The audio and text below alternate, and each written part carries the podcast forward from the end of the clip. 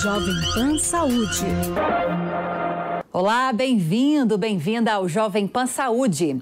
Eu sou Lívia Zanolini e o tema do programa de hoje são as aplicações e benefícios para a saúde do canabidiol. Embora o medicamento tenha comprovações científicas para tratamento de uma série de doenças, profissionais da saúde e o Conselho Federal de Medicina têm travado uma batalha sobre o uso da substância. Sob protestos de médicos e familiares de pacientes, a entidade suspendeu uma resolução publicada em meados de outubro que restringia o uso do medicamento. E para a gente entender melhor sobre o canabidiol, em que casos ele pode ser aplicado, em que situações ele pode ser utilizado e, claro, essa polêmica que envolve essa resolução suspensa temporariamente. Está presente hoje conosco a Margarete Brito, advogada e diretora executiva da APEP, apoio à pesquisa e pacientes de cannabis. Doutora, bem-vinda ao Jovem Pan Saúde. Obrigada pela participação.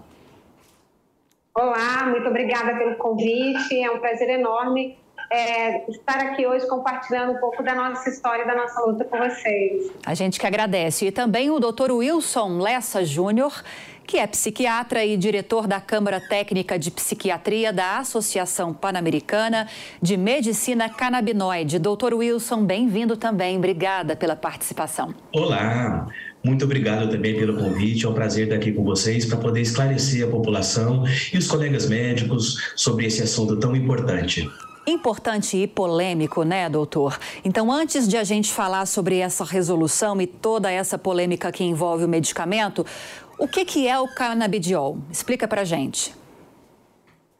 Cannabidiol é uma molécula da planta cannabis, né? A planta cannabis é uma planta ancestral de cultivo eh, do ser humano. Né? O ser humano vem cultivando a cannabis para fins industriais, para tecidos, para cordas e para fins medicinais, com relatos para esse fim há pelo menos 2.700 anos antes de Cristo.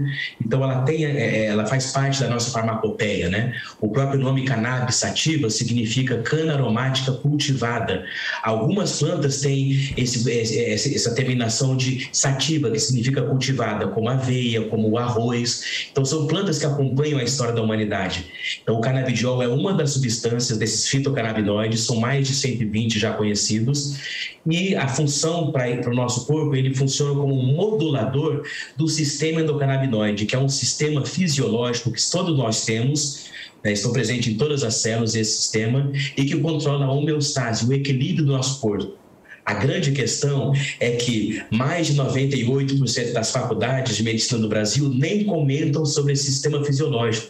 E daí eu entendo um pouco da dificuldade de alguns médicos entenderem o que é o canabidiol e onde ele age porque muitos desses médicos nem sabem que existe um sistema fisiológico, nem sabem como é que ele funciona. O canabidiol é essa molécula que modula esse sistema e ajuda a equilibrar diversas funções fisiológicas do nosso corpo, daí que acaba tendo função para diversas patologias. E doutor, é, existem uma existe uma série de doenças que já tem uma eficácia comprovada de aplicação do canabidiol, né? É, que doenças são essas? Que tipo de tratamento já tem essa comprovação? É importante lembrar que muito se fala no canabidiol, mas o THC, o tetraidrocannabinol, também tem uma função é, nesse controle da modulação fisiológica do sistema endocannabinoide embora ele tenha uma janela terapêutica mais curta, ou seja, em doses baixas ele tem um efeito terapêutico bem potente, bem significativo, mas em doses mais altas ele pode ter efeitos colaterais. Isso não tira a importância do THC enquanto medicamento, mas para se ter uma ideia, em Israel, desde 2014, tá, já é aprovado para essas patologias que eu vou citar aqui para você como primeira escolha. E mais recentemente, em janeiro de 2021, entrou também o autismo no rol dessas patologias que podem ser prescritos do canabidiol. Então, náuseas e vômitos devido ao tratamento quimioterápico, tem essa aprovação Israel desde 2014 como primeira escolha, dor associada ao câncer, a doença de Crohn, que é uma doença inflamatória intestinal grave, a colite ulcerativa, que também é uma doença intestinal inflamatória, dor neuropática, né, a dor, por exemplo, do pé diabético, a dor de paciente diabético, pacientes com AIDS e caquexia, com dificuldade de comer, né, a esclerose múltipla, né, sendo que a esclerose múltipla, desde 2017, existe um medicamento já aprovado no Brasil que tem na farmácia, tem nas farmácias, o Mevatil, que ele tem 27 miligramas de THC e 25 miligramas de CBD por ml, já tem aprovado medicamento no Brasil, ninguém está inventando a roda.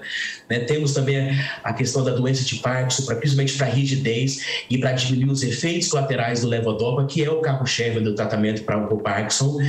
Na síndrome de, de, de, Tourette também, que é uma síndrome de, de movimentos estereotipados e também de, de fala de algumas, alguns palavrões, alguma coisa assim. Também o THC é utilizado em Israel como primeira escolha. E aqui no Brasil a gente estava utilizando também, porque para esses casos é muito efetivo, os estudos mostram isso. Em Israel, para a epilepsia, tanto população adulta como a população pediátrica pode ser primeira escolha também, né, nos tratamentos paliativos de pacientes que estão ali já na hora da passagem, também é aprovado o canabidiol. No transtorno do estresse pós-traumático, desde 2014, também é aprovado como primeira escolha em Israel. E como eu disse, mais recentemente, em janeiro agora, foi aprovado o autismo para como primeira escolha também o uso de canabinoides, e não só do canabidiol, mas também do THC em doses baixas. Né? Então, e a gente tem outro rol de patologias que, em situações onde a gente é, o paciente tentou todos, todos os tratamentos disponíveis, não teve resultado, aí para o uso compassivo, né, a gente acaba tendo muitos casos de ansiedade associados aí a, a, a tratamento de, de, de, ansiedade generalizada, ou mesmo transtorno de pânico, quem, quem é refratário, às vezes para ajudar também alguns sintomas de ansiedade dentro dos quadros de esquizofrenia, o canabidiol purificado tem um resultado bem interessante.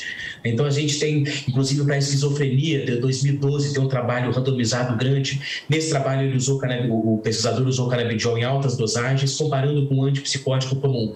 Teve resultados tão promissores como o antipsicótico, com menos efeito colateral. Acontece que para usar como medicação única o canabidiol, para esquizofrenia, por exemplo, ainda é muito caro. Mas a gente tem um rol de patologias que a gente pode pensar é, que a modulação do sistema endocannabinoide pode colaborar com a melhora dos sintomas dos pacientes. A primeira coisa importante é saber que ele é muito seguro, né, e os estudos cada vez têm mostrando que, que ele também é eficaz que tem uma eficácia que funciona. E mais do que os estudos, eu digo que a vida prática, o dia a dia, quem está acompanhando muito paciente para uso compassivo, tem visto muita melhora, muita coisa importante. E é por isso que as pessoas foram para frente dos CRMs para protestar. Não é porque elas estão bravas que o médico deixou de, de poder prescrever medicação, é porque elas já estavam utilizando pacientes que tentaram de tudo e não funcionava, ou familiares, e as pessoas foram de bom grado porque elas estavam sentindo que estavam perdendo um direito já adquirido, não era uma promessa, era um direito já adquirido. O doutor Wilson, doutora Margarete, entrou num ponto crucial que aí já entra na sua seara profissional. A legislação brasileira determina isso, né? Esses medicamentos que têm o canabidiol, essas substâncias, né, à base de cannabis, só podem ser utilizados. Eu vou te perguntar, mas é, me esclareça se não for realmente isso, tá? Só podem ser utilizados quando outras ou todas as outras terapias convencionais é, não deram certo. É isso que a lei trata? É isso que a lei traz? É, na verdade não é a lei que trata isso, né? Na verdade é uma resolução lá de 2014 do Conselho Federal de Medicina, né, que deu início, inclusive, com a luta é, de famílias é, do qual eu estava presente na época lá em 2014. Eu tenho uma filha com uma síndrome genética rara e que na época nós descobrimos né, que a cannabis poderia ser uma alternativa é, terapêutica para ela, porque já a gente tinha visto uma menina com a mesma síndrome lá nos Estados Unidos fazendo uso com excelentes resultados. Então, na época, quando ainda era considerado tráfico internacional de drogas, né, nós trouxemos né, sobre todos os riscos é, e demos para nossa filha. E na época né, não existia nenhum médico no Brasil né, que poderia prescrever, então surgiu é, com toda a repercussão que teve é, uma luta em nível nacional. Foi quando nós conseguimos, na época, que é, o Conselho Primeiro é, Regional de São Paulo, CREMESP, é, fizesse uma, uma resolução onde é, fosse possível um médico né, prescrever, colocar no receituário né, que, que, que é, estava recomendando, recomendando um produto à base de cannabis para um paciente com epilepsia. É, e depois de, de, de tanto tempo, a gente percebe que apareceram é, diversos outros pacientes diversas outras patologias é que é, muitas vezes já chegavam no consultório dos médicos já utilizando é, produtos com bom, de cannabis com bons resultados, mas que os médicos mais corajosos a todos os riscos é, continuaram prescrevendo.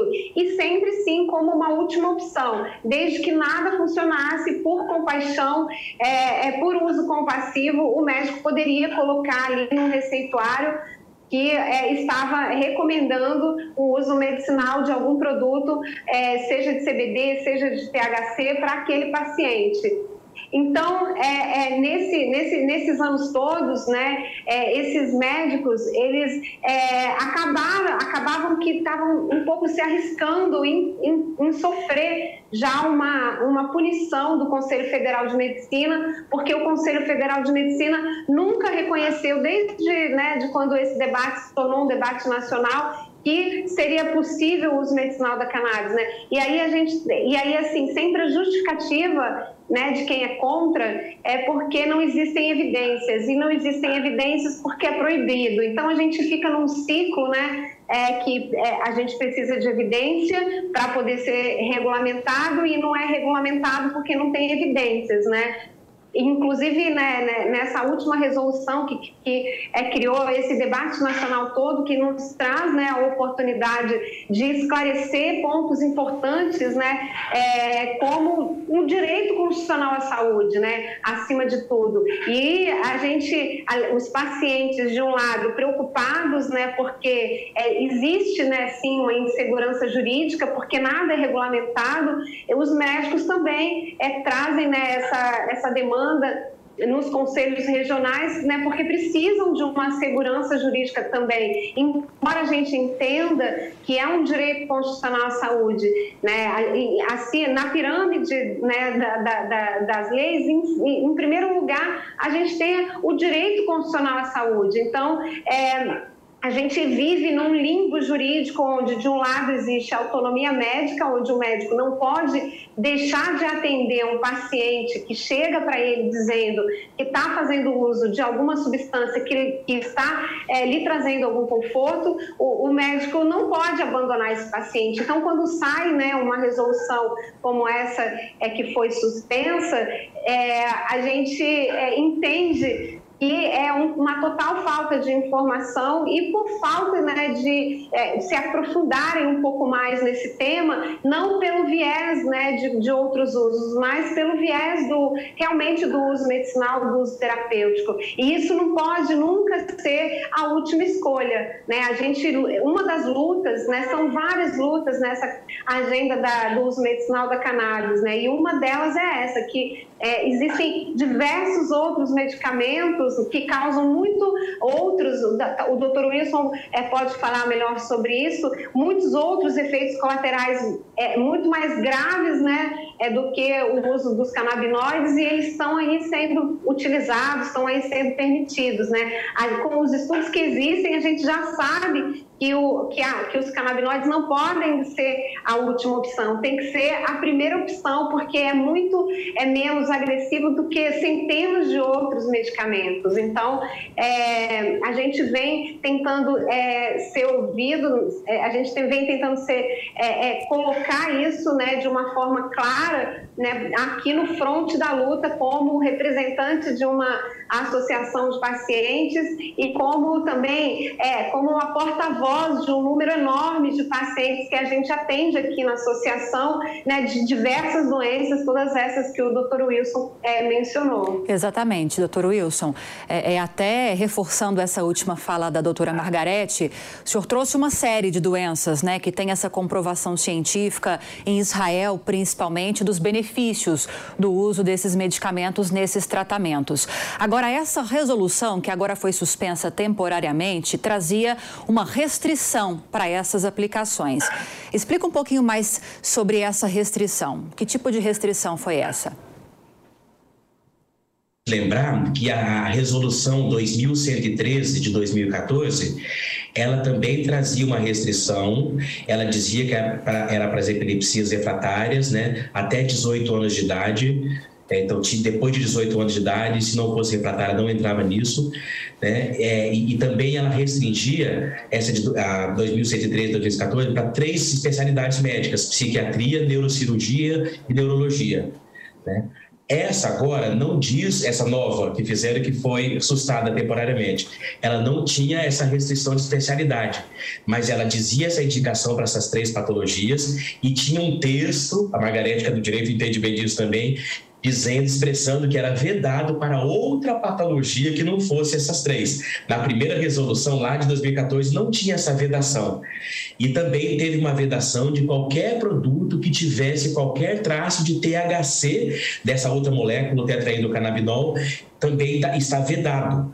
Né? Então, é, essa, a, resolução 2324 ela trouxe essa vedação expressa de que fora o CBD não existia nenhum. O médico estava proibido de usar qualquer outro produto que tivesse algum traço de THC, sendo que a gente já tem 20 produtos aprovados pela Anvisa, produtos à base de cannabis, e boa parte deles tem traços ali de THC, é o que a gente chama de full spectrum, óleo integral, óleo completo da planta.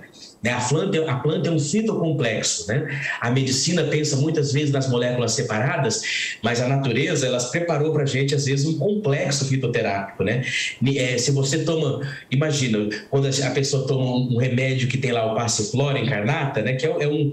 Tem muito remédio para poder acalmar, acalmante, não, não é a substância isolada do, do, do maracujá, é o, é o maracujá passiflora, ele concentrado. Na mesma coisa o ginkgo biloba, o ginseng, então as plantas, o complexo fitoterápico delas acaba sendo mais eficaz e traz mais segurança, inclusive, para o uso. E esse é, um, esse é um paradigma, talvez, que os médicos, nós médicos acostumados mais com a alopatia, a gente não entende. Mas é curioso saber que na Alemanha, que é um país berço da psicofarmacologia moderna, o antidepressivo antidepressivo mais prescrito é o itérico perfurato, a erva de São João. E é o extrato completo da erva de São João. Não é um antidepressivo desses alopáticos. Na Alemanha, o mais prescrito é um fitoterápico. Isso é interessante. Agora, doutora, é importante essa, essa regulamentação mais específica, atendendo às necessidades desses pacientes, essa segurança jurídica para os profissionais também, porque isso se refletiria numa revolução dessa área da medicina. Né? Hoje, os medicamentos à base de canabidiol, THC, são mais caros, né? E existe uma preocupação também, já ouvi de alguns médicos, depois o doutor Wilson pode falar com mais segurança para a gente Existe uma preocupação, já que não há essa regulamentação, não há essa segurança jurídica, de algumas entidades que produzem sem tomar muito cuidado em relação à dosagem desses medicamentos. É, é, é importante, por causa disso também, uma regulamentação né, em nível de, de, de, resolução do CFM que seja, é importante para ajudar em todos esses aspectos?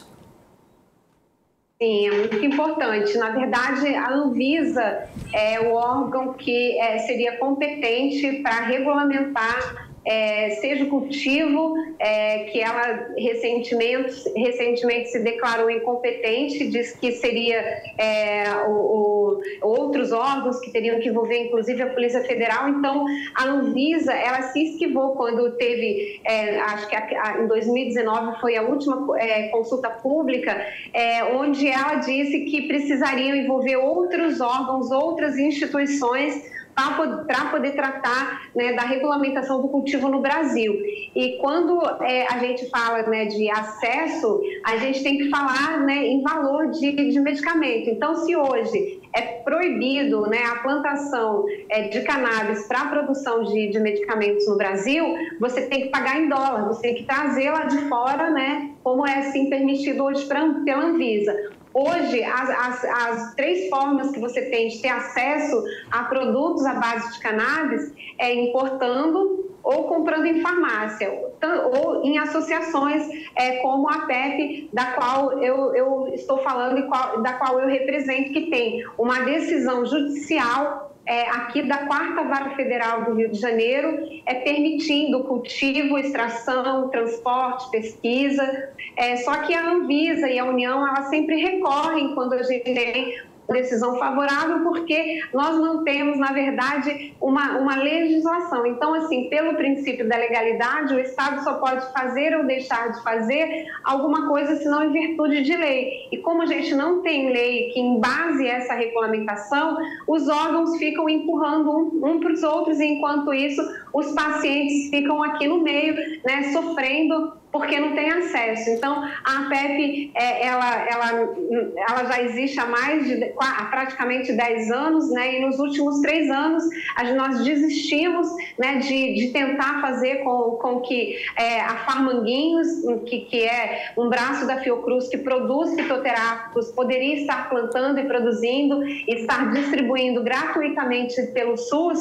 Então, como a gente não tem uma legislação, não é permitido. Então, a APEP entrou com uma ação judicial e hoje nós é, é, fornecemos cerca de 2 mil frascos por mês a um preço é, super acessível, porque nós conseguimos produzir, né? a gente consegue fazer toda essa cadeia é, produtiva com base numa decisão é, judicial, né? a gente fala que está subjúdice, mas é por isso, a gente precisa pautar um projeto de lei que está hoje em dia é, sob recurso no, no, na, Câmara, na Câmara Federal Federal, para depois ele passar para o Senado, para a gente poder ter regulamentado o cultivo e produção de produtos à base de cannabis no Brasil, para a gente conseguir dar acesso né, de uma forma. É, é, é, é mais em conta ou até gratuita é, para a grande maioria das pessoas que não podem pagar né, dois mil reais é, num, num, de remédio como é hoje. Agora, analisando esse cenário que a gente tem, doutor Wilson, não só nesse momento que é período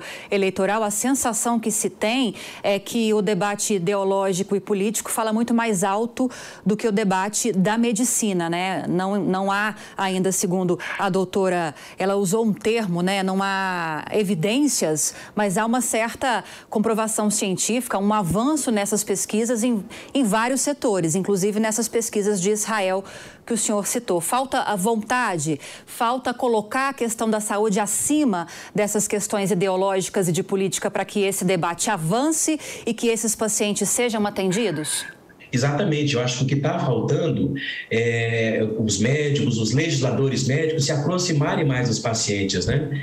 Tem uma frase do, do Albert Sabin, que eu gosto muito, o criador da vacina da polio, ele diz o seguinte, que o cientista, que também é um ser humano, não deve descansar enquanto o, o sofrimento que, que pode ser aliviado, né? O conhecimento que pode aliviar o sofrimento das pessoas repousa nas prateleiras, né? Então a gente tem muito conhecimento pré-clínico dos canabinoides, ou seja, conhecimento de laboratório dos testes dos animais, já tem muitos de início de estudo pré-clínico, de clínico também com pacientes, só que falta a gente avançar mais, mas isso não impede da gente ter uma postura mais empática com os pacientes, uma vez que a gente sabe da segurança desses medicamentos.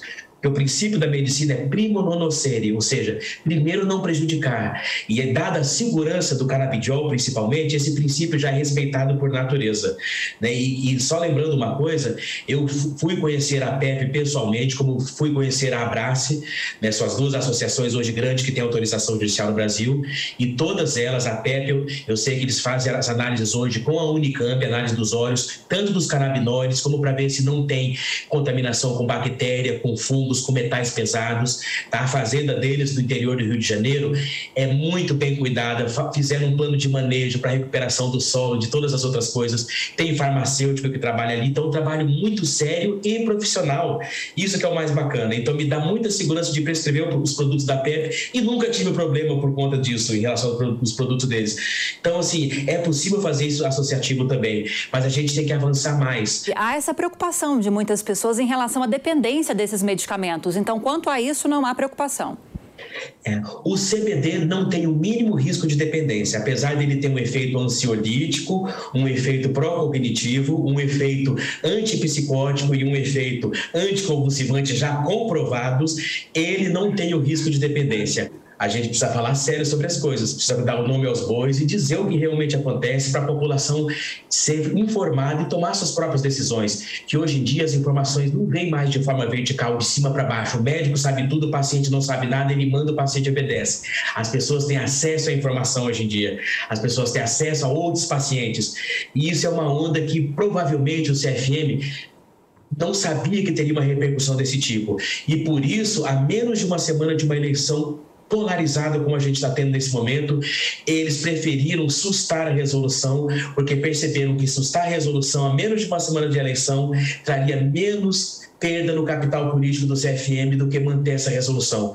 Porque todos os dias era na imprensa e pacientes das suas redes sociais, então eles viram que alguma coisa estava errada e que eles não tinham pescado nas pesquisas que fizeram antes de lançar a resolução. Mas está aí, os pacientes estão lutando, os médicos também estão lutando, apesar que tô, a gente tem dito para todo mundo, gente, não foi revogada, ela foi sustada temporariamente, a gente precisa ajudar a construir o que precisa melhorar. E uma das coisas que eu vou ser sincero com vocês agora, que precisa precisa melhorar é a qualidade da prescrição dos médicos. Eu não vou passar a mão na cabeça dos médicos que eventualmente estavam prescrevendo okay. sem muito critério clínico, sem muito conhecimento e tendo problemas com os pacientes. Então, assim, eu, eu já, a gente tem conversado isso na Associação Pan-Americana de Medicina Canabinoide, a gente já levou essa proposta para a MB, estamos ventilando isso para que se faça uma prova, uma provinha de suficiência mínima do, do médico sobre o conhecimento do sistema endocannabinoide e das aplicações dos produtos à base de cannabis, para isso poder analisar, o médico ter uma segurança e o paciente ter uma segurança. Porque é um tema que a gente não tem na faculdade.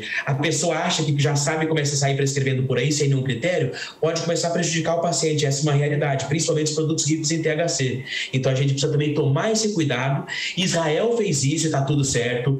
Os estados dos Estados Unidos, onde é permitido o uso medicinal, para os médicos recomendarem, a maioria dos estados eles também fazem uma provinha. E essa é uma coisa que vale a pena a gente discutir, muito mais do que proibir de se prescrever, porque senão as pessoas vão para o mercado mercado paralelo. E espero que eles ouçam de verdade as consultas públicas, porque a última consulta pública de julho que os médicos falaram, eles não nos escutaram. Eu digo isso porque os estudos que colocaram ali foi até de 2014 e nós temos estudos que saíram hoje sobre os canabinoides e na aplicação em medicina. Doutor, nosso tempo acabou. Só deixa para gente o, o site, o endereço para quem quiser participar dessa consulta pública sobre essa resolução que vai ficar aberta até o dia 23 de dezembro, né? Só traz o endereço para a gente, Positivo. por gentileza. O site é do CFM, portal.cfm.org.br.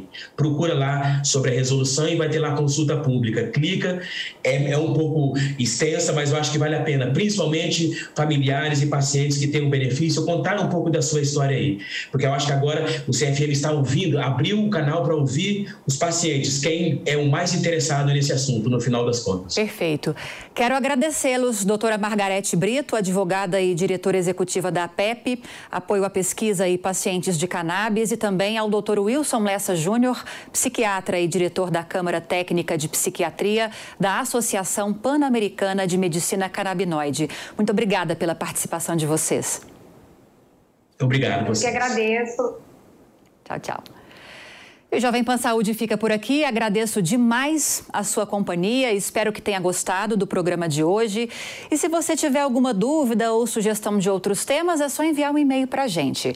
saúde.jovempan.com.br. Para rever essa e outras entrevistas, é só acessar o canal Jovem Pan Saúde e também o aplicativo da Panflix para Android e iOS. Um grande abraço para você e até a próxima. Jovem Pan Saúde.